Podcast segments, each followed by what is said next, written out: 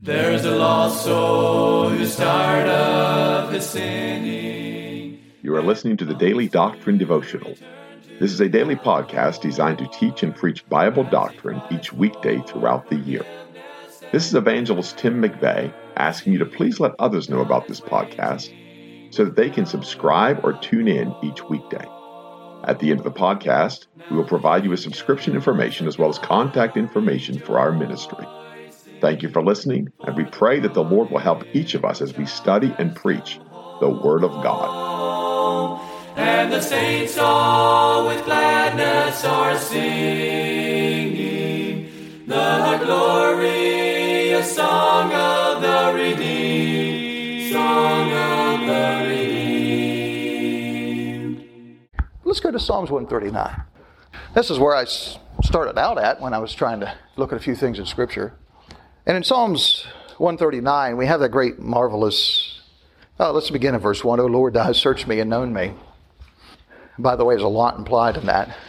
When you searched me and known me, it's not just talking the outward things I've done. As a matter of fact, that's not even the focus here, for the most part. It's talking about the inward parts. The reality is the inward man.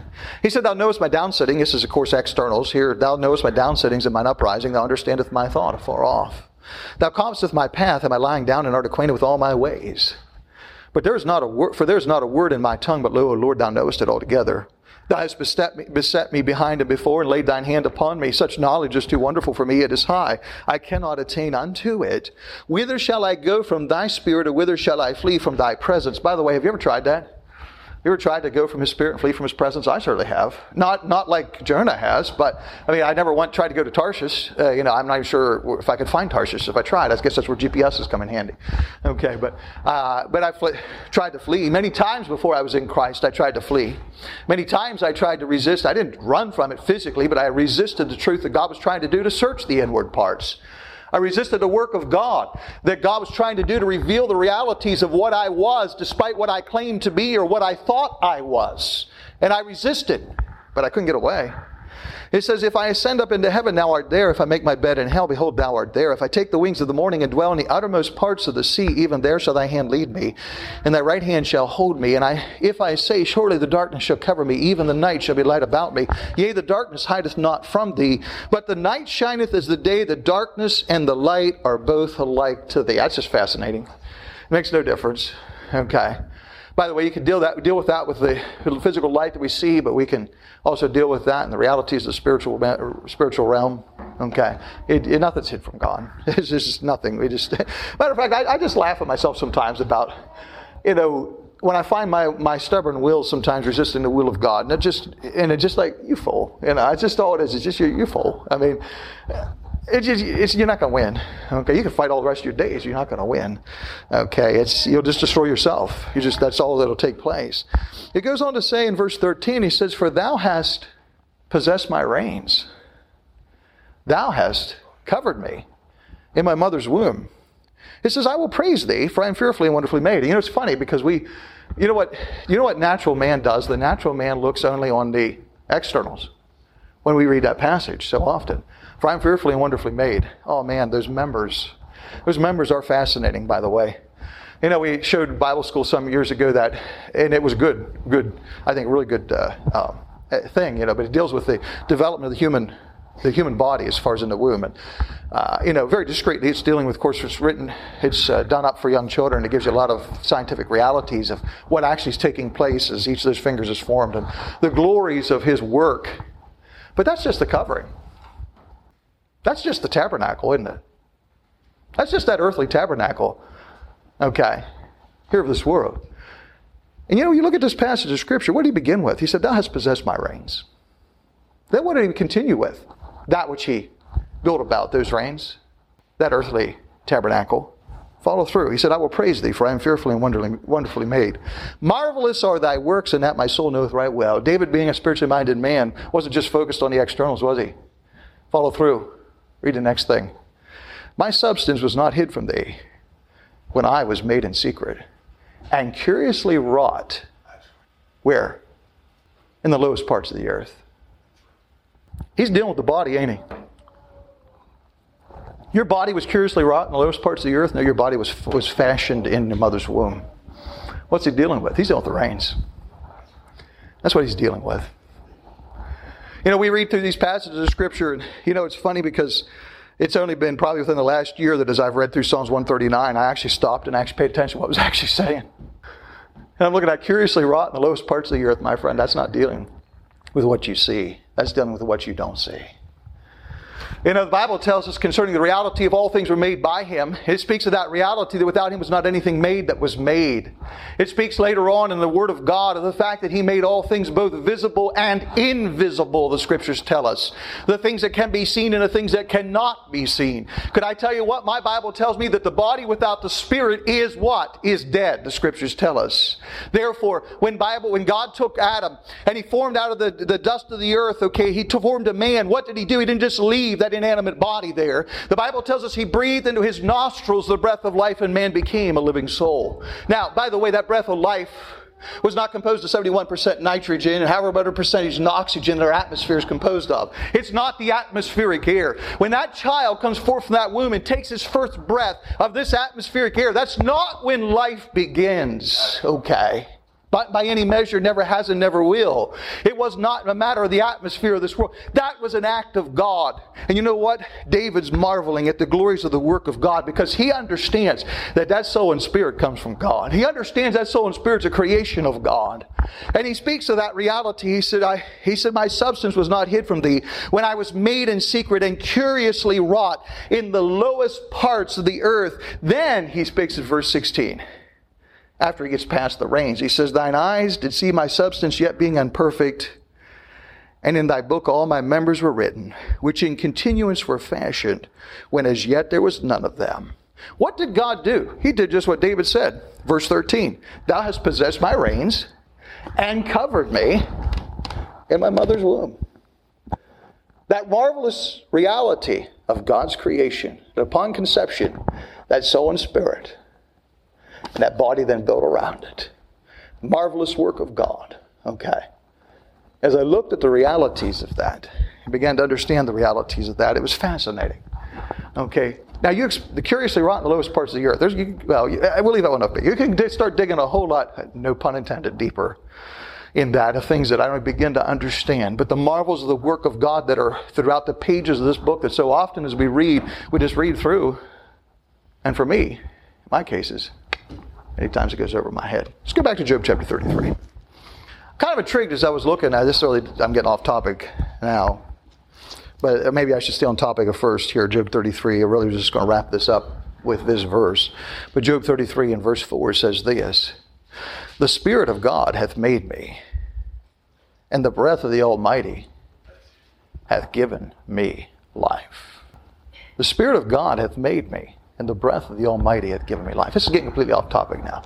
Okay, this is where my mind's churning and stirring and trying to understand because of the truths that I keep coming across. I mean, if I'm going to read my Bible and actually pay attention to it and actually believe it, there, you realize where that puts me? A lot of places in Scripture. That means there's whole sections of the Word of God I don't even begin to comprehend. Sometimes I get bogged down. Sometimes I have to actually just step away and just do some regular reading because if I'm going to actually be a Bible believer, that means I'm actually going to read the whole thing. I'm going to believe the whole thing. I'm going to study the whole thing. There's not going to be one verse I'm going to leave unturned, is it? I mean, if, I mean, at least that's what I. That's, your Bible says something different. Maybe it does. But it's not what my Bible tells me. Okay. All Scripture is given by inspiration of God and is profitable. So therefore, Heck, you know, wow. I get into the Word of God sometimes. I'm reading past, boy, you read the book of Job. The one chapter of the book of Job, you realize, woo. How many times, I, you know, in the past, I've seen some of the scientific wonders of the creative acts of God. There's a whole lot more deeper going on there than I even begin to comprehend and ever really paid attention to. And you get into the places of Scripture, and as little upon little, line upon line, precept upon precept, come to look at that reality of the soul and spirit of man, and you know, come to the reality of what I've always been taught about the soul and spirit of man. And yet, what I'm seeing in Scripture, if I actually believe what's being said, is a great deal different. Not concerning the soul, but concerning the spirit of man. Leads me to actually wonder, to be honest with you, and I'm just saying wonder. Maybe I even shouldn't say, shouldn't say this, but I'm saying this so you can dig it out. Leads me to wonder if what took place with the person Jesus Christ wasn't the exception, but the rule of all that died under the curse of the law. Of all that died apart from Jesus Christ. Okay, I'll just summarize with that. There's a lot more to it than that. But let's summarize it with that. that when Jesus Christ died, he truly died under the curse of the law. And what took place with the Lord Jesus Christ, not some of the and I'm not meaning some of the all the realities of what the rea- of God towards him, and that may be so. I'm just looking at the realities of just the basic tenets of what took place when he died. If that's not, that, it just gets me, just gets the wheels I just can't help it. Whenever Christ goes and preaches unto the spirits that are in prison, whenever I see the book of Ecclesiastes tells me that the spirit of man returns unto the God who gave it, Okay, the spirit of man goeth upward, but the spirit of the beast goeth downward, the book of Ecclesiastes. When I began to look at the reality of man's soul there in hell, as the rich man died and in hell he lifted up his eyes, the reality that some places, well, I could go on and on. There's just a lot going on in the pages of the Word of God. And you know what? As long as God's doing some teaching in it and helping me in it, I find it all profitable. And I find it richly edified. And you know what it's called? It's called being nourished up in the words of faith and of good doctrine. And I tell you, it's what nourishes the soul of the child of God. It's what strengthens the inward man when it comes to the truths of the Word of God. So, you know, some of the most richest nourishment I've gotten in the Word of God was just little haphazard stuff, just like I shared with you that I was doing the other day. I'm going to spend some time trying to understand one thing, and I don't even go to the other things that I was looking, digging into, that the Lord was trying to show me in other things, just that one aspect the realities of the work of God. Thou hast possessed my reins. Thou hast covered me in my mother's womb. And there, as he covered me in that mother's womb, those reins that possessed, I don't even understand how God, they, they, they were, how, how he did that work. They were wrought of God, the Bible tells us, in the lowest parts of the earth. And then how that body then that he took, that, that, of, of that conception, of that seed of man, that passing on, and all the work that took place. I don't understand how that all fits together. I don't even begin to understand what all is taking place there. I don't even understand all the greater applications thereof, because sometimes there's more even than initially meets the eye. But I tell you something, it's glorious. It's utterly glorious to be enter into the Word of God. And I praise God for that. You know what it does? You know what it does? It enriches the inward man. When that inward man's been born of God. When it's been born of God. It doesn't do a whole lot for the intellect. It confuses me. It makes my head spin. It overwhelms me. My brain just goes into overload and starts beep, beep, beep. Just crashes and smoke starts to rise. Okay. But it enriches the inward man. You know, our Bible tells us in all labor there's profit, and I do believe that there's a, t- a degree to which some labor can be far more profitable than others. And I'm talking when, when it comes to laboring in the Word of God. Have you, can I, can I ask you a question? Have you ever labored in the Word of God without profit? If it, if, there's been, if it seemingly hasn't been profit, it's because of the condition and state of my heart, isn't it? But you know, the funny thing is about it, even when I look back in hindsight, at the time, it might have made, I might have been miserable. At the time, I might have just thrown up my hands in frustration. At the time, it, it, it just might have seemed completely worthless. But when I look back later on, God showed me some things even in that time. There was still profit in it.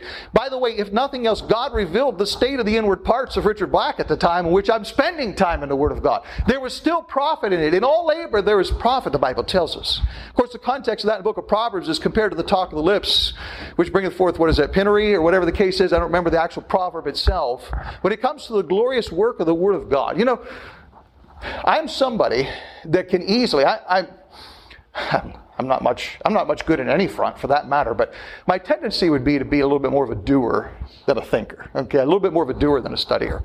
Okay, I get up in the mornings and all I can see is all the people I should be trying to reach out to. I see all the things that need to be done. I see all the and you know I'm very guilty many times of just eventually just I need to get things done. Okay, this just needs to be taken care of. I you know, I, there's profit trying to reach out to people. There's profit trying to send out to, to do this and do that. But you know what? That can't last long, can it? And there's usually little profit in it unless there's in that nourishment, that profit from the precious law of liberty in the inward parts. That manifestation of the work of God, that finger of God, that touch of God in the inward parts, where He nourishes us to where there can be true fruit come forth from us, but because it's not of us, it's of the Spirit of God, and it's because of the fact that the Spirit of God has had an opportunity to minister to our spirit of the work of God and of the glories of His Word. You know what? I think I'm just going to stop with that this morning. I'm going to stop. So, chew on it. Do some digging of your own. I might be barking up the wrong tree. I might just be barking up the wrong side of the tree. I might just be at the wrong place in the bark. Do a little digging. Okay, do a little digging. Do a little searching. There's a lot more to be found on everything I just brought up. A lot more to be found. Even just the reins alone. Okay. Just the scriptures that speak of the reins directly, but also the other truths that relate to it. Just on the realities of soul and spirit of man, just the realities of the work of God in human parts, just the realities of God's creative acts in regards to man, just the realities of the death of Jesus Christ, his sacrifice, just the, but anyhow. Let's close in prayer. Lord, we thank you for your goodness and the opportunity to spend time in your word this morning. We thank you, Lord, for your work. We thank you for your word. We thank you for your work through your word. We just ask, Lord, that you would just uh, accomplish or be allowed to accomplish your purposes in all of our services today. Lord, that you would be allowed to reveal yourselves.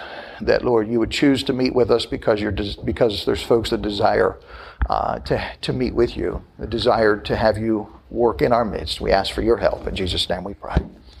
Amen. There's a lost soul who's tired of his sinning, and he longs to return to the Lord as he cries for forgiveness and mercy. God is waiting. You have been listening to the Daily Doctrine Podcast with evangelist Tim McVeigh. For correspondence, please contact us through our website andsomeevangelists.com and use the contact form to connect with us. You may also subscribe to the podcast through our website or search for Daily Doctrine Evangelist Tim McVeigh on iTunes, Google Podcasts, Spotify, Audible, or Amazon.